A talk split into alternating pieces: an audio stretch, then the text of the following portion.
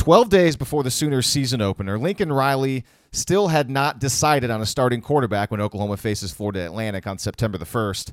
Back in August of 2015, Riley was in the midst of his first fall camp with the Sooners. Trevor Knight, Cody Thomas, and Baker Mayfield were all vying for the starting quarterback job. In 12 days before the Sooners season opener, Riley named Mayfield the starter, and the rest is history. Since Riley took over as East Carolina's offensive coordinator in 2010, he's been a part of now four preseason quarterback competitions. His first came in his first year with the Pirates. The battle between Dominique Davis and Brad Wornick, a couple of household names around Oklahoma City, I'm sure, and Oklahoma. Uh, those two guys, it came down to the wire. And finally, Davis was named the starter the week of ECU's first game against Tulsa. Davis then started for two years. And then during fall camp of 2012, Riley found himself in the middle of another quarterback quandary. It was Shane Carden versus Rio Johnson. This ended up being another tight battle, and just like the first quarterback competition Riley oversaw, this competition ended as the Pirates got to game week. Johnson won the job, and then Carden took over a few games into the season and played very well for the next three years. Based on Riley's prior experience, it would seem like we're not going to get a ruling on Oklahoma starting quarterback until next week. After all, Riley's made it crystal clear that this is a real battle and that it's close. On Monday, Riley even said he's not concerned that neither Kyler nor Austin Kendall has separated himself from one another because they're both playing so well. Like I've said many times before on this podcast, I think Riley is telling us the truth when he says this competition is real. Although many people have assumed for months that Murray will start for the Sooners, just read or watch anything in the national media, and Murray is always described as the heir apparent to Baker Mayfield, it's even more clear to me that this is a battle. And you know what? I'm even starting to believe there's a real chance that Austin Kendall can win this battle. I'm Lee Benson. This is West of Everest. Third and goal from the seven for Landry Jones of the Sooners. Pocket holds up, back of the end zone, touchdown, Brandon Caleb.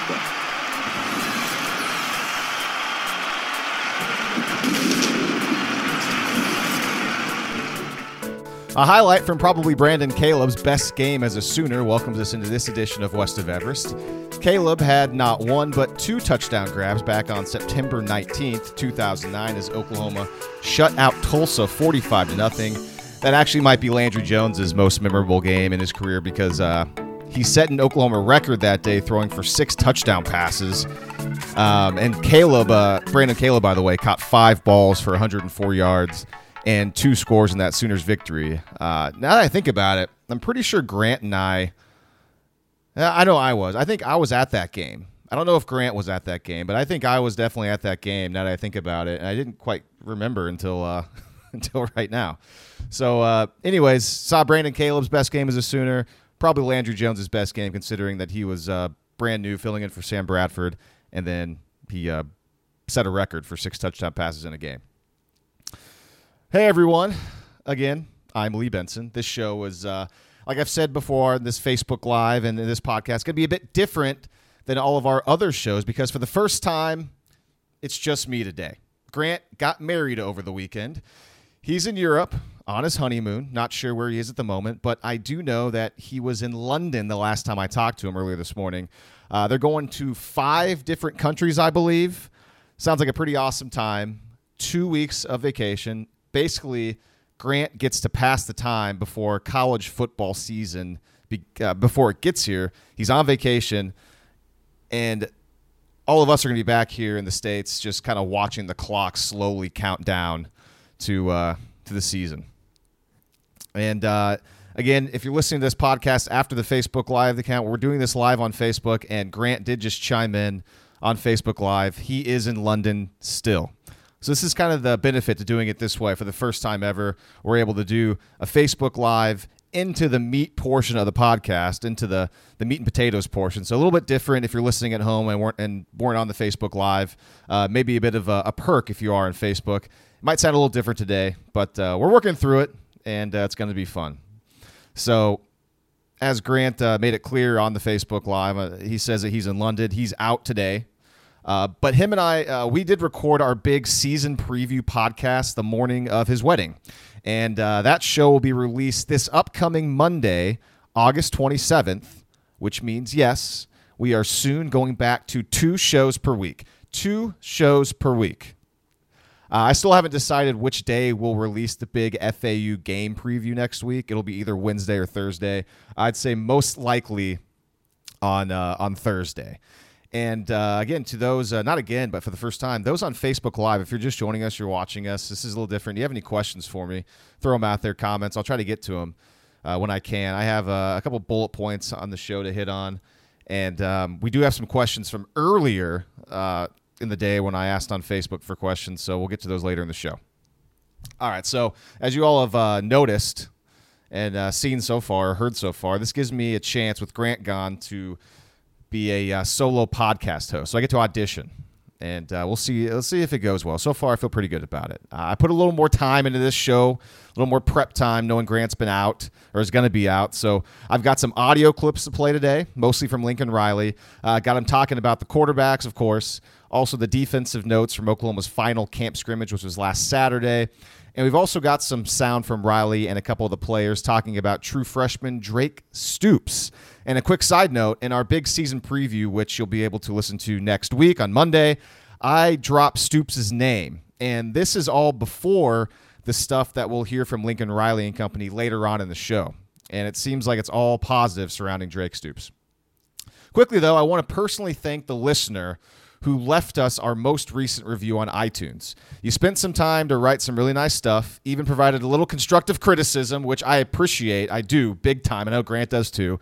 And let me just say, this listener advised us to bring a little more humor to the show, which I would love to do. But the problem is for me, I'm just not a very funny person. Grant can attest to that. Uh, Grant, he can be funny sometimes, but I think that he and I we worry a little too much about about uh, sticking on point and not getting too off topic. And perhaps that's why it's a little more uh, serious than maybe we'd like it to be. Um, I'd like to be more funny. It's a great note. We'll try to loosen up a bit. Perhaps uh, things will get a little more lighthearted as the season gets going, and Grant and I will decide to rip on random teams and players that uh, we see fit. And if, uh, if you got a moment and you want to leave a review like that one or any other kind of review or rating on iTunes, please go ahead and do so. We're up to 28 ratings now on iTunes, all of them of the five star variety. It means a bunch to both of us, and we thank you all so much for the support. All right, so let's get into this thing. Let me get my uh, phone ready to play some Lincoln Riley sound bites because they are coming up here pretty soon. And we start with Lincoln Riley. We start with the quarterback competition. And as we know of Monday, there's still no word, no uh, decision has been made. And Riley has said that, quote, it's definitely been one of the closest competitions that he can remember.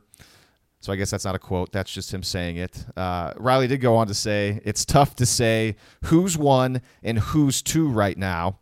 And it's worth noting that I did uh, a little bit of research, that, and, and I think Riley did mention this too, so I didn't have to look it up, that the 2012 battle at East Carolina that I mentioned in the opening take – uh, also was close and also went down to the wire in that one. So uh, it was weird because they ended up making, in theory, the wrong decision because Johnson was picked as the starter, and then Shane Carden came in a few games into the season, had a great year. So just maybe not even matter, but just throwing that out there. So uh, I think it's a good time for me to kind of go over my Lincoln Riley theory. So Grant's gone. I've gone over a couple times. Might as well just lay it all out there for those of you who have not heard it or are new to the podcast. My theory is this as far as Lincoln Riley and the starting quarterbacks go. I think he's legitimately wrestling, Lincoln Riley is, with the decision at starting quarterback because I think he sees enough instances in practice, and this is just uh, my opinion. I have no inside information, a little bit of info here and there, just that's not inside necessarily, but from practice notes and things from other organizations. I think Riley in practice is seeing enough instances uh, going back to the spring game and spring practice as well, where Austin Kendall just does the things that Riley wants to see from a quarterback in his system. And that's not to say that Kyler Murray does not also do a lot of these things. I'm sure he does as well. That's why it's so close. And you think, okay, what does Lincoln Riley want from his quarterback in this system? And I have a, a I have four bullet points of what I think Lincoln Riley wants out of his quarterback. One, because it's uh, uh, these are things that he has said, and also some things that Baker Mayfield has said. One, he wants his quarterback to be able to throw from the pocket. Simple enough, right? He wants his quarterback to be able to go through his progressions, uh, which means you're not giving up on the play too early. Deliver a catchable football, get the football out of your, your hand quickly, and the ability to assess the defense pre snap which goes to the mental side of the game of football. And these are all attributes that Baker Mayfield obviously has. We've seen it for three years. We've seen it now a couple games in the preseason. He's played pretty well for the Browns so far. And again, these are things that we've heard Mayfield say over and over again when he's been asked questions about his transition to the NFL and kind of what he's looking to do. So back at Big 12 football media days, Riley mentioned that he tends to look for the mental strength in his quarterbacks a little more so than all the physical stuff. And at this point, it wouldn't surprise me if Austin Kendall is better than Murray in that aspect. And that's kind of why this has been such a, a tight battle. Or they're just really close. They're both really good at it. But something tells me it's Kendall because we all assume that Murray's the guy. Uh, and here's an example word from the final scrimmage this past Saturday. And this is according to James Hale, who's contributing over at the Brainiacs now. His source said that despite both quarterbacks not generating much against the defense on Saturday, that he'd have to give the edge to Austin Kendall because of his patience. He didn't try to force anything. He took care of the football and took what the defense gave him. And to be fair, it is worth mentioning that there was another note in that write up from the Brainiacs saying from another source that they'd give the day to Kyler Murray actually because of Murray's ability to take off, and that attribute is limited in these scrimmages because of that touch rule. You can't hit the quarterback, so once they touch Murray, he's down. So therefore, if he tries to scramble or anything like that, doesn't doesn't really help him because he gets sacked. Now, I think using that as an excuse or reasoning now, granted, I didn't see the scrimmage, so maybe it's it's true, and there's a lot of chances where uh, where Murray would have easily gotten away and, and made a big play, and the rule prevented him from doing that. But if we're thinking about the spring game, and there was times where, yeah, it looked like, oh, he could have gotten away and they blew him down. Sure. But there was also times where he would have probably been hit and sacked too, and they weren't allowed to touch him. So I think that's kind of a, a, it's a naive way to assess Murray by by just assuming that oh because of the touch rule that's that's why he actually is better because he because he would have gotten away. He would have gotten away from that rush. He would not have been tackled. A big play would have happened. We don't know that. And I think it's kind of naive to to make your assessment based off of that. You you can, it's fair, but I don't think you're taking in the whole picture. And here's my thought process behind that because Kyler Murray's going to make plays with his feet. He's going to electrify the crowd. There's no doubt about that. But good defenses figure out how to limit a quarterback who likes to make plays with his feet. And there will be games where it doesn't matter that Kyler runs like a, a four flat 40 or whatever he runs, which doesn't run that fast, but you get my point. Uh, he's going to be able or going to have to be able to stand in the pocket, go read to read, and make a throw. And sometimes he'll need to navigate the pocket, or he'll need to climb the pocket and make room for himself to throw the football. And he needs to be disciplined enough to not run, to not take off, stand in, deliver the football to CeeDee Lamb, because that's going to be a better play in the grand scheme of things. Baker Mayfield did that all the time whenever he needed to run, he did. Whenever he needed to get a first down on a third and short, and he realized, okay, you know what? It's more important to move the chains here. I'm going to run and pick up this first down. We saw it twice in his preseason debut with the Jets, where he was able to get a fourth down conversion with his legs and a third down conversion with his legs. He'll do it. But a lot of the times, it's important to stick in that pocket, go through your progressions, and make a play within the concept of the play. And that's what I'm concerned about with Kyler Murray because whenever you have such a gift like he has with his legs, you're going to want to use them. And we've seen it time in and time out in football throughout over the years that when quarterbacks want to run or have these these great God-given gifts like uh, the ability to run run the football, and, and they're going to want to default to that before they want to throw it. I mean, we're seeing it right now uh, with Lamar Jackson in Baltimore through the preseason. I mean, watching him in college, electrifying player, one read guy. If it's not there, he really wanted to run. He liked to use his legs. And you look at his rushing stats in college, he ran the ball a ton. A ton. And and you're seeing it right now in the pros. I mean, if it's not there, he wants to run. And he looks like a deer in the headlights sometimes. He looks way over his head. And so that's why, I mean, he's having a difficult time transitioning to the NFL. So uh, something tells me that Austin Kendall is doing enough of all of that, all of the the the mental side of it, hanging in the pocket, stepping up, making a throw, uh, and maybe not relying on his legs too much, and which is what Riley really wants to see. He's making he's doing enough of that to make Riley want to just wait and wait and wait on this competition. And honestly, like I said in the opening take, I'm really beginning to believe that Kendall could win this job. As much as Lincoln Riley loves his players, do we really think he's going to put one player over another player? In other words, if Riley truly believes Kendall is the best guy for the job, will Riley just say, nah, Kyler's been here long enough. He's earned the right to start, even if I don't think he's the best fit? I don't know if Riley would do that. And based on his body language and his answers uh, the past week or two, he doesn't want to play two quarterbacks, which I believe that's a good thing. Uh, speaking of Riley and his answers, here he is on his quarterbacks. The play's good enough from both, you know, that I want to keep looking at them. And, and, and in this, this week is a little different because you start to transition more towards opponent prep. Uh, you know, not going against your first team defense the whole time. You start to talk about, you know, all of that. And so I get to see them in a little bit different light here for the next few days, which I feel like is going to be valuable. Now, I apologize to those who are watching on Facebook Live right now. If you could not hear any of that or was muffled from Lincoln Riley, uh, listen to the podcast. You'll be able to hear it crystal clear because in post production, I put the soundbite in. Uh, basically, Riley was talking about how both quarterbacks are playing so good that he wants to keep looking at them. That's why there hasn't been a decision made. And now game prep is coming up. And uh, he did make one comment in there. Uh, it makes me wonder if he gave a, little, uh, gave a little bit away. Um, Riley mentioned that he gets to see his quarterbacks in a different light the next few days. Perhaps Riley's going to know who his starter is by the end of the week. I mean, the question is, though, will we know? When Riley knows, will we know? Uh, I think the quarterback will probably be announced separately whenever Riley wants that news to get out. As far as the rest of the of the position battles, I think Oklahoma is going to produce some sort of television show that will announce the depth chart. They did something like that last year. I can't remember if it was a show or a, a Twitter or social media thing. I think it was a show, and they had a lot of stuff on social media.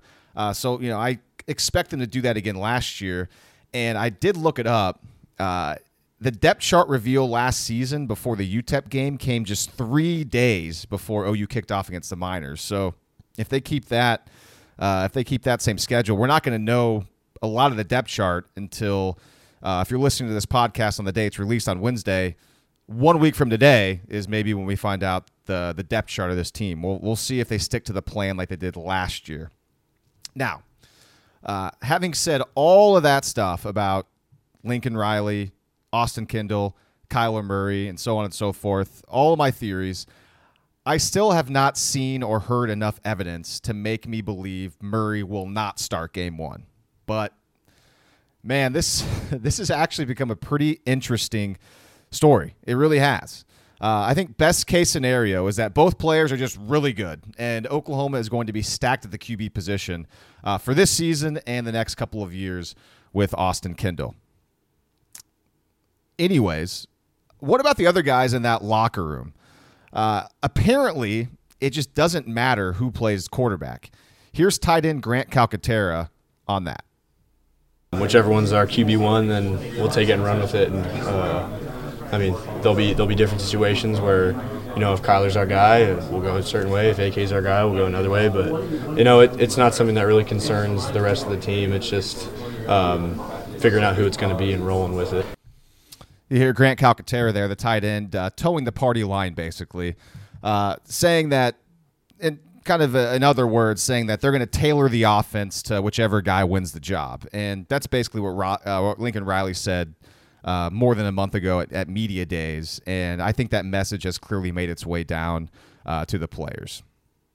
And uh, speaking of Grant Calcaterra, uh, Riley was asked about him on Monday, and he, Riley had nice things to say about Calcaterra, as you might expect. The guy's a stud. Uh, we think he's going to be a stud. He played in limited minutes, limited snaps last year, but he looks the part. He's bigger than uh, than Mark Andrews. I think it might be a little faster too. He just, uh, I think he, he, was a it was a more more uh, highly touted recruit, and he's just it was perfect to see Calcaterra. Uh, perfect for Calcaterra to come in at the tail end of Mark Andrews to learn from him because Mark Andrews, Mackey Award winner, great tight end, obviously, and now Calcaterra has a chance to jump out and play that role this year at, at, at Oklahoma. So some nice things were said about Calcaterra, uh, but also Riley mentioned that the competition has been good between Grant Calcaterra and Lee Morris. And you may think, wait a second, Lee Morris. Morris isn't a tight end; he's a wide receiver. Well, uh, you'd be correct in that assessment. And I looked back at last year's opening depth chart because I was kind of confused on this. But it went like this, though. It went Mark Andrews, Grant Calcaterra, and Lee Morris. So Lee Morris is actually third team wide receiver, which a wide receiver is a tight end. So this is not new for Oklahoma. I mean, Andrews is gone, so they just kind of bumped those two guys up. But at the same time, Lee Morris is not going to line up as an inline tight end and run block like Andrews did and Calcaterra can do. Uh, Calcaterra is a great talent. He's going to be a player Oklahoma wants to get the football to. Uh, Lee Morris is going to have a role. He had a, a, small role last year, but his role this season probably pretty similar. Uh, not too big, but uh, apparently he's competing with Grant Calcaterra and he looks good according to Lincoln Riley. So that's interesting. I was surprised to kind of hear his name brought up, and then I looked back at uh, the previous depth chart and I thought, oh, okay, well they're consistent. Oklahoma's been consistent. Okay, well, I've got more sound to play from Lincoln Riley, uh, particularly about the battle at the center position, and then some very encouraging words about a true freshman walk on wide receiver. Uh, but if you want to hear those bites and my thoughts on all of that, you'll have to subscribe to the podcast on iTunes. Uh, you can also download the show on SoundCloud. Episode 62 of West of Everest will be out tomorrow. And uh, once again, beginning next Monday, we'll have two shows per week, which means that the best time of the year is here. So join us. It's going to be a fun season. I promise that, unless Oklahoma has a poor year, in which case it won't be that fun for anybody in Sooner Nation. Uh, it was great in 2017 with all the success Oklahoma had.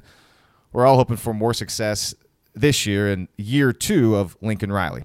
Thanks for watching this special Facebook Live edition of West of Everest. We appreciate the support. All right. Well, thanks for bearing with us, uh, everybody who's listening and, and watching on Facebook Live, and those who are downloading the podcast and listening normally. We are done with that. We are back to the normal portion of the show. That was an interesting experiment. We'll see if we do any more of that stuff. It's difficult though because Grant and I are normally in different locations, and and with this being uh, a scenario where I'm here by myself, I uh, decided to roll the dice and and go ahead and try that out. So, anyways, back to more Oklahoma offensive discussion. Let's talk about the center battle. And this is Lincoln Riley on Monday describing the position battle between Jonathan Alvarez and Creed Humphrey.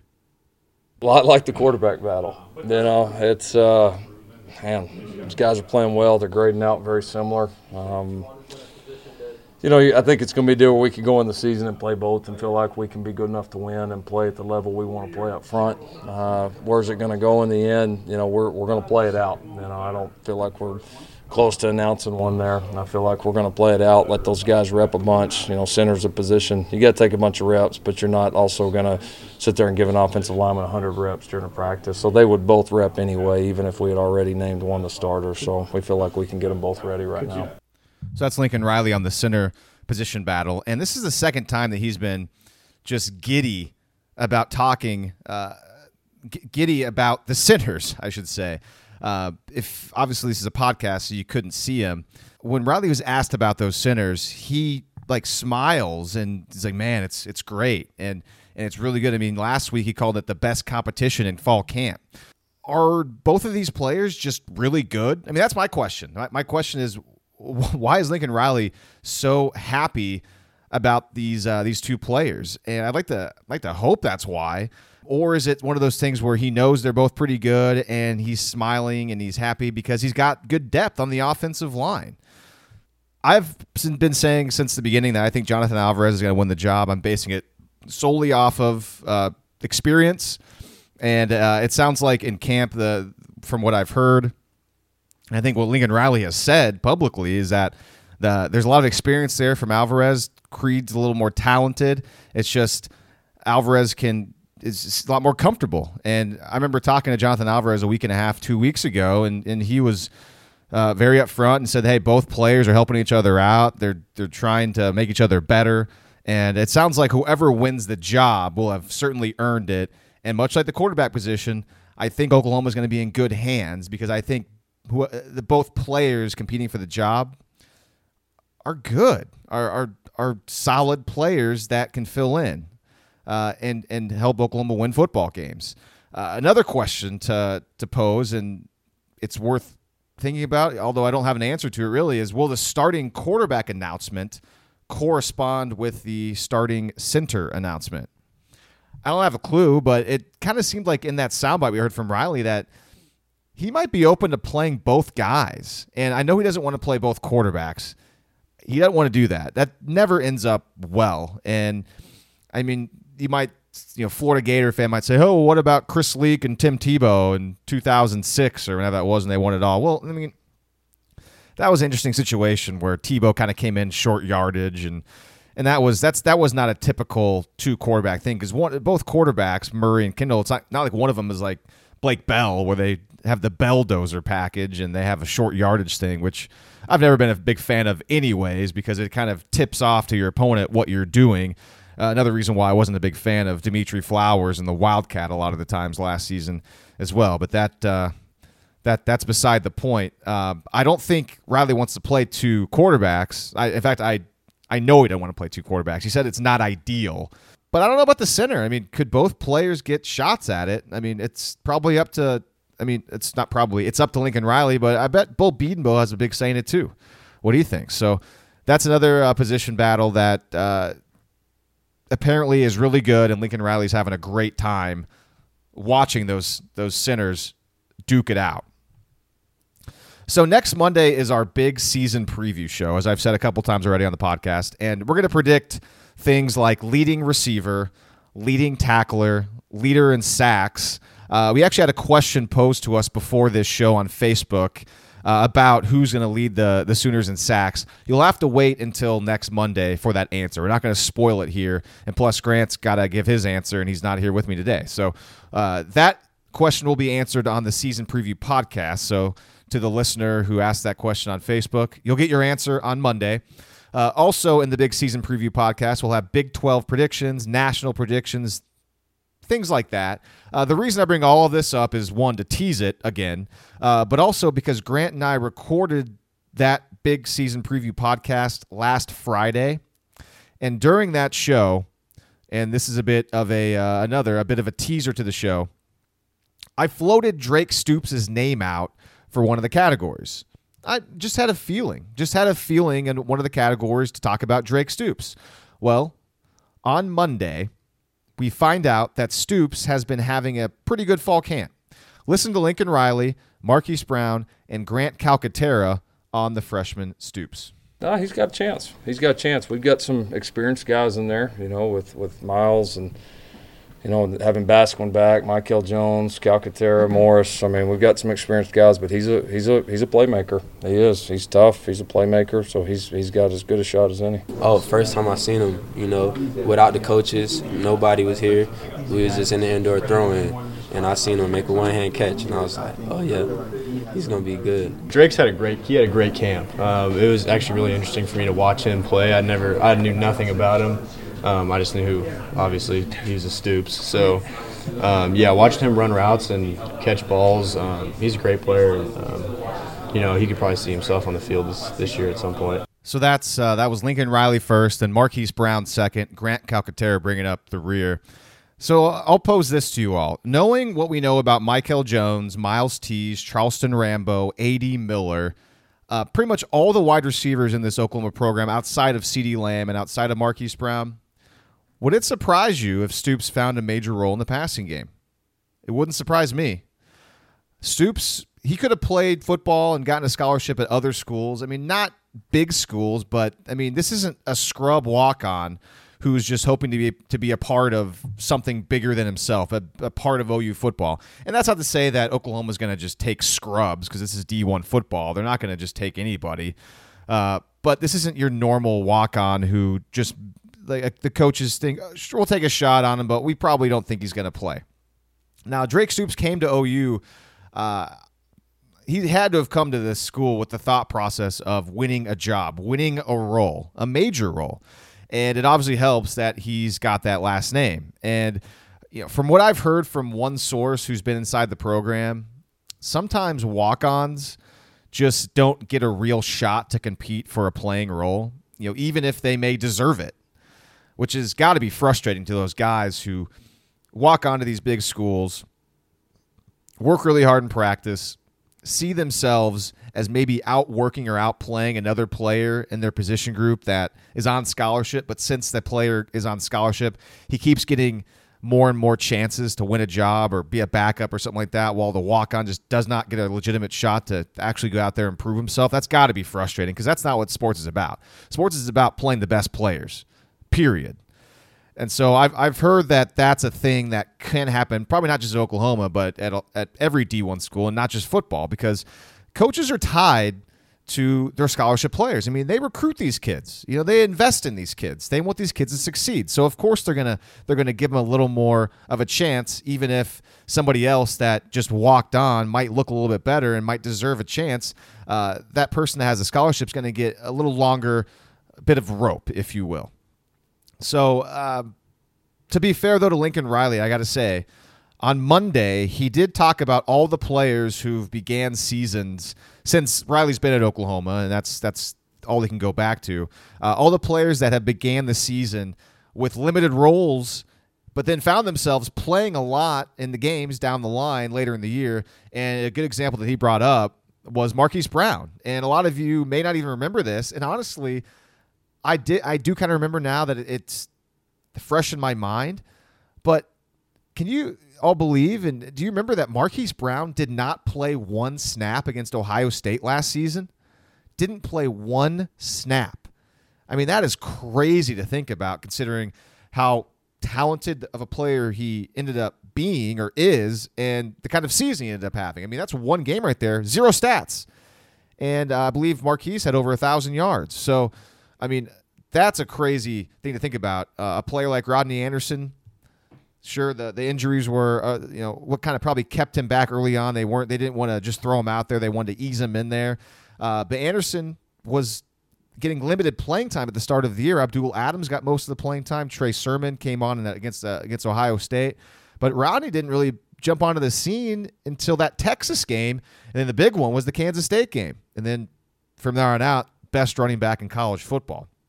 So there are examples within the Oklahoma program, especially on offense. And I know Riley even brought up like Tre Norwood as well. Tre Norwood wasn't playing, and then and then um, obviously started a lot the latter half of the year at cornerback for Jordan Thomas. And he also brought up Jordan Parker a couple of years ago in 2016. I guess he was on scout team early on in the year, and then ended up being a big contributor on the defense. And unfortunately, of course, Parker uh, was injured last year in Game One. So I mean, Riley is a coach that it seems like there's a mandate of doesn't matter where these guys are from, they're going to get a shot to play if they're good. So it seems like he wants to give everybody a true chance to play, regardless of how they made their way onto the team, which bodes even uh, even better for Drake Stoops. Um, and I will say, uh, a News Nine, where I work in Oklahoma City, a News Nine source uh, has informed me or has informed us that that Stoops has been getting some run with uh, with the ones in practice. So I mean, it's not like he's looking good against uh, you know twos and threes. He's getting a chance to play play with uh, Austin Kendall, Kyler Murray, CeeDee Lamb, Marquise Brown, all the, all the big boys, and it, it sounds like things are going well. Uh, I did see a handful of games from Drake Stoops while he played at Norman North High School back in 2017. He's a nice player. He is. Uh, I mean, he definitely looked like one of, if not the best players on the field when I saw him play. Uh, he made tough grabs. Looked like he had sticky fingers. Uh, I'm not surprised that he's made some one-handed grabs. I saw him make a couple at Norman North. I'm sure he made a lot more that I probably just didn't see. Uh, but to me, you know, the competition here in Oklahoma, high school football wise, I'm just not sure how good it is. So I always kind of uh, the expectations aren't that high. Uh, sure, Stoops played at the highest level of Oklahoma high school football, which helps. Uh, I could be totally wrong, and I think this is probably why I would not be the best uh, best recruiter at all. Uh, I, I, will also add this: Grant Calcaterra was asked more questions about Drake Stoops on uh, on Monday, and Calcaterra said that Stoops tends to get open when the the players are doing one on one one on one drills and make tough catches on one on one in one on one drills. And Calcaterra says that when you do that, you're probably going to find yourself on the field at some point during the year. Uh, so that's good news. Uh, Calcaterra with some praise for Drake Stoops. Uh, real quick, too, just to, to backpedal uh, on uh, on why I'm not sure if I'd be a great college football recruiter. At work, uh, uh probably a month ago, uh, I was talking to West of Everest podcast listener Brett, who is a big fan of the show. We were talking about Spencer Rattler, who I now I, I believe is now a, a, a Rivals five star player uh, quarterback out of the class of uh, 2019, I believe, for Oklahoma. And uh, watch some of his film. We like, hey, let, us punch up Spencer Rattler. Let's watch some of his high school tape on Hudl and you know all those websites. And we watched it, and he looked he looked fine. He looked good. I mean, it wasn't like he looked like, oh my gosh, this guy's amazing. Uh, but he looked like a, a, a, nice player. He he threw up a couple jump balls where his receivers made plays. and He had decent arm, but like it wasn't like my goodness, this is one of the best quarterbacks in the nation to me. So then I thought, you know what? Let's uh, let's cleanse the palate and actually check out a guy who I think is considered the best quarterback in his class, that Trevor Lawrence kid. That's not going to be a true freshman this year at Clemson. So we we plugged up his tape from his senior year of high school. And granted, for Spencer Rattler, it was his junior year tape. It wasn't his senior year tape. So I suppose his senior year this year in 2017, he, he is probably going to have a, a, a, probably a better year. But uh, anyways, we went back. We we watched this Trevor Lawrence guy, big, tall, uh, looks like a, a, pocket passer quarterback. I mean, all the tools you want. Uh, the size, I think he's like 6'5", 6'6", 230, whatever, 220. Looks the part, right? So we're watching Trevor Lawrence, and he looks to me, he, he looks basically kind of like Spencer Rattler. Like he's like, hey, he's a nice player. I, I guess. I mean, I but like if you would have told me going in, uh, or you just said, hey, like where would you rank this guy? Do you think this is, the, you know, I would have said, oh, I, I don't know, maybe like a, ah, I'd say he's like a four star guy because he looks the part, the measurables. I'd never guess he was the number one quarterback in the nation.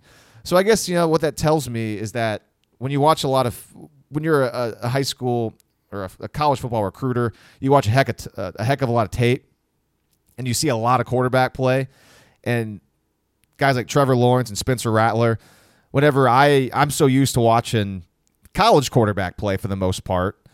Um, I'm used to seeing high level stuff, and when I see the high school stuff, I'm kind of okay. It looks okay.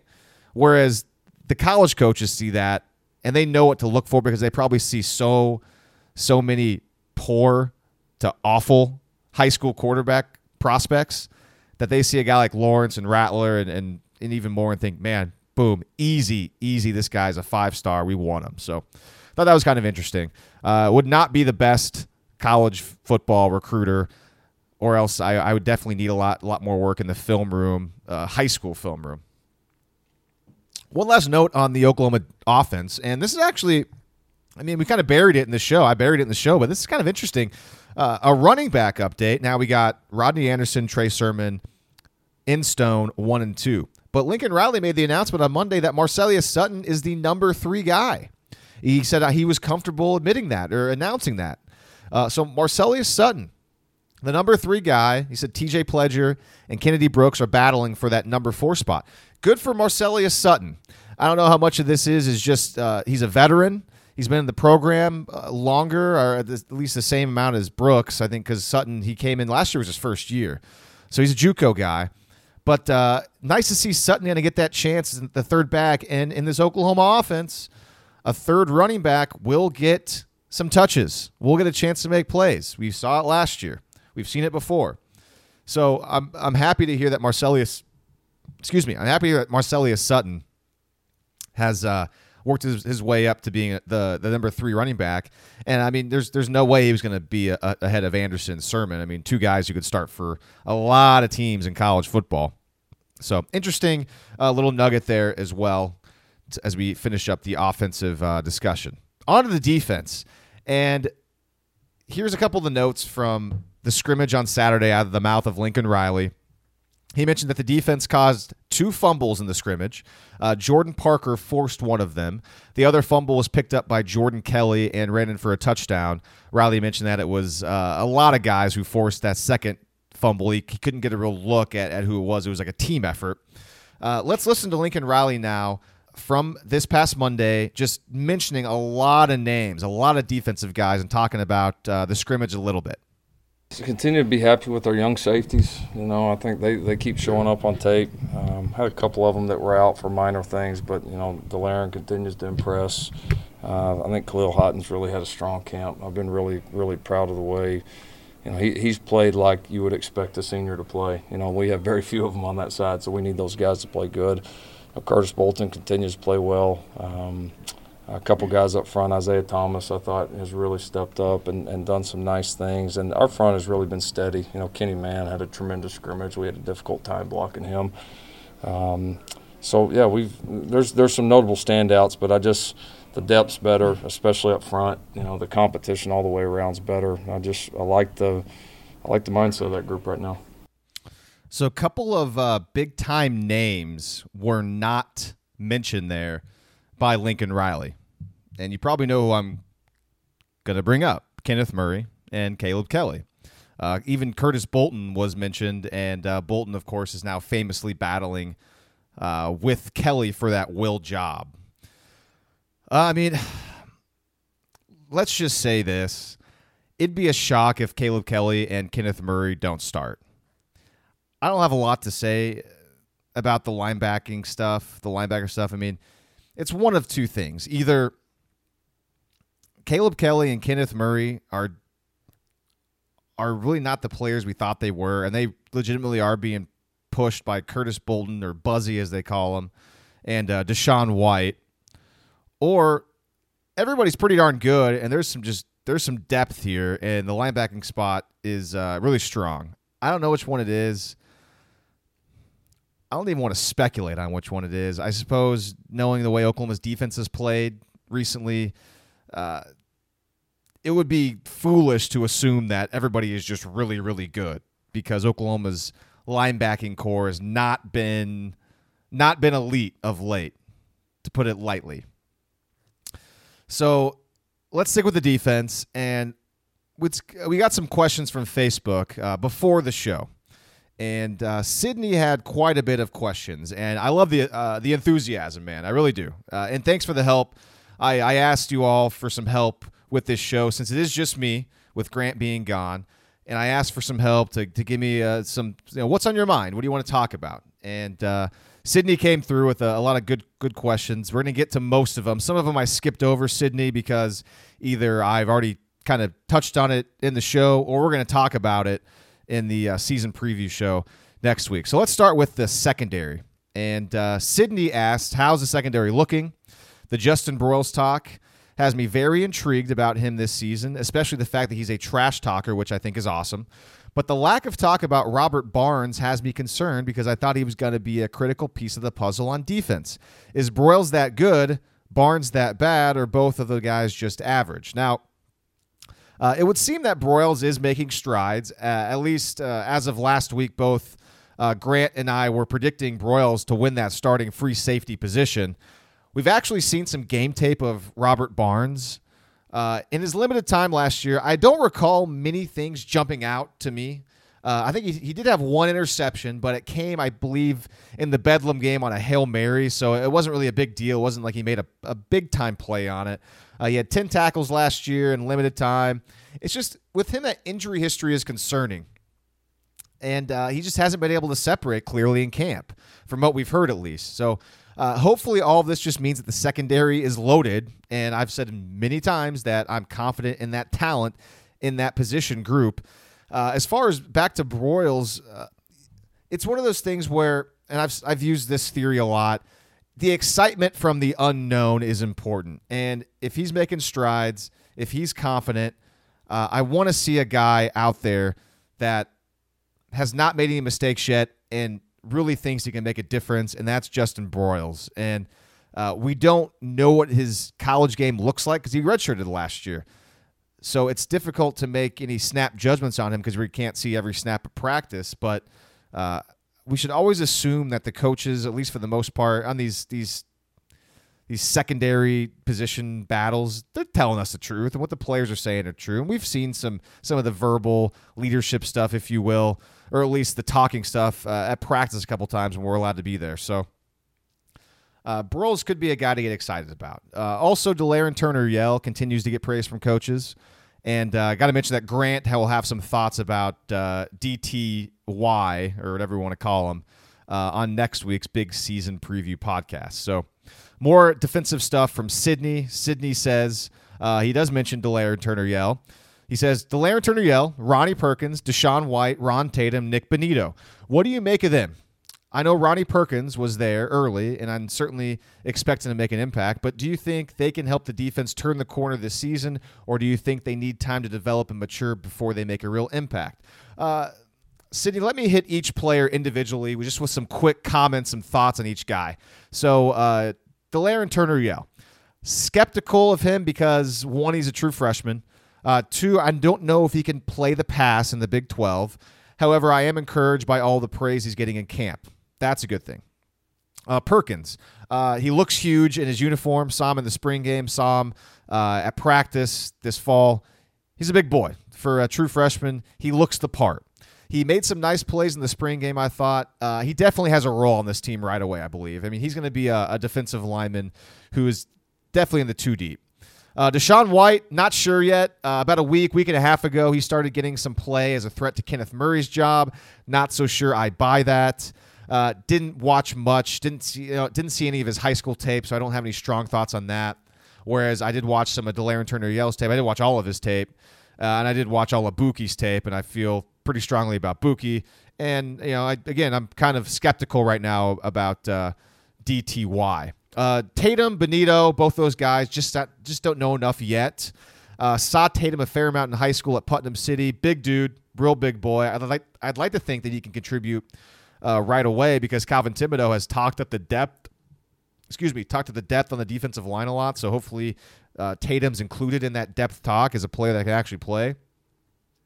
Uh, Bonitto still just don't know enough yet. Um, I think a fair number of these guys can make an impact if they're allowed to. Uh, but if Oklahoma plays its its base, read, react, D all year again, I'm just not sure if all this talent can really uh, spread their wings. I just I don't know if they're going to be able to if they're just thinking too much and and being asked to catch the offense as opposed to going out there and making plays. So thank you to Sydney for the questions. I know we might have gotten a couple other questions on Facebook. I apologize if I didn't get to them. Hopefully, we get to them in our season preview podcast. And I know there were some predictions on on um, you know who's going to have the most sacks, things like that. Uh, a couple more thoughts before we wrap this one up today. Uh, Sydney actually also wanted to ask about the AP poll.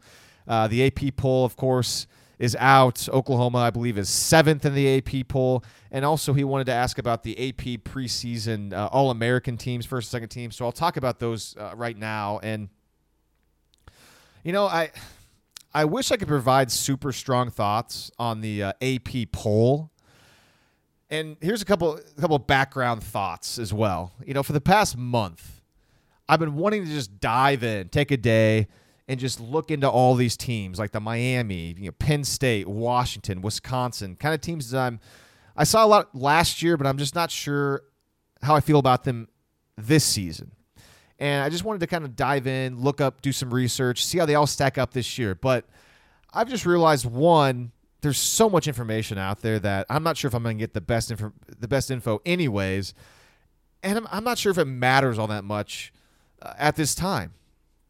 I just want to see these teams play, and I just need to see them play. I watched so much college football last year, saw all the top teams multiple times. I would watch, rewatch games on Mondays because I'm off on Mondays, and I'd go through all the top games, and I'd go back and watch basically every snap until the game was out of hand. I felt pretty confident about my assessments of each team as the season went on, and, and felt even more confident as the weeks went on in the regular season. So, what I'm going to do is I'm waiting until after week one to begin collecting all my thoughts and all these rankings. Uh, but I guess just for fun, just my my current thoughts, I guess my biases against certain teams, just my gut feelings on on a handful of teams. I'll just go run down the list real quick on some of them. I, you know, who knows uh, if this is true or false. Uh, here we go. I'm down on Penn State this year. Penn State's 10th in the AP poll. Uh, Saquon Barkley's gone. Trace McSorley is a good player. Not sure if he's good as good as everybody in the media wants you to believe he is. I do not buy him as a Heisman contender for one second. I suppose in the theory or in, in the sense that Penn State can potentially win the Big Ten and make the playoff, he's a Heisman candidate. But as far as talent goes, no, I don't think he's a Heisman Trophy candidate. And um, just Joe Moorhead being gone, the offensive coordinator being gone, I think is going to be a big, a big loss. And I'm just not so sure that I think James Franklin is as elite as a lot of people in the media seem to think he is. I, I don't know. I, I mean, he's a good coach, obviously. Uh, he was able to win a good amount of games with Vanderbilt one year, which he can hang his hat on that probably for years down the road. Just not overly impressed by the guy. And I can't really quantify it. And I know it kind of sounds hacky because I don't have really good examples of why. And you know, maybe as the season progresses, I can try to to gather some some concrete reasons why, or why I'm wrong. Uh, we'll see. But uh, I'm just I'm down on Penn State right now, ranked number ten in the AP poll. I'm also down on Miami. Miami's in the in the eighth spot right now. Uh, I don't think they have a good quarterback. Granted, he's going to be uh, was it Rosier? Uh, he's going to be a year under his belt, but I think they were very lucky last year. I think they should have lost. Well, they ended up losing like two or three games. I think they probably should have been more of like an eight and four, eight and five type team, and they just they played a lot of close games, and their defense bailed them out a lot, and they just they relied way too much on turnovers, and you can't rely on turnovers. They just they're random. Yeah, sure. Some teams are better at at uh, forcing them, them than others, but if you're constantly relying on forcing turnovers, you're going to get burned. So I'm just down on Miami just based off of last year. Um, I just, I again, just just a feeling on Miami. I top ten team. I don't buy it. Um, I'm skeptical of Auburn. Mainly, I'm not the biggest Jarrett Stidham guy, and that offense is so gimmicky. And we talked about it a lot last year. I'm sure Grant and I will talk about that Auburn offense plenty of times this year. I know their defense is always seemingly good in the in the recent years. I just something about Auburn. I I don't know. It's kind of the same in a weird way like Miami. Like I I'm not as I'm not down on Auburn. I'm just I'm skeptical. Uh, but again, this is my early thoughts. As I see games, I'll be able to uh, give you more concrete reasons why. Uh, skeptical of Florida State. Florida State's number 19 right now. Uh, Willie Taggart's three games below 500 in his career. Uh, I'm not sure he's a good coach. I just am not sure. I think they're gonna, they're going from a really good coach in Jimbo Fisher to a guy that I think is probably just a, an okay coach to maybe just an average to below average coach. Uh, Deondre Francois being healthy will certainly help Florida State.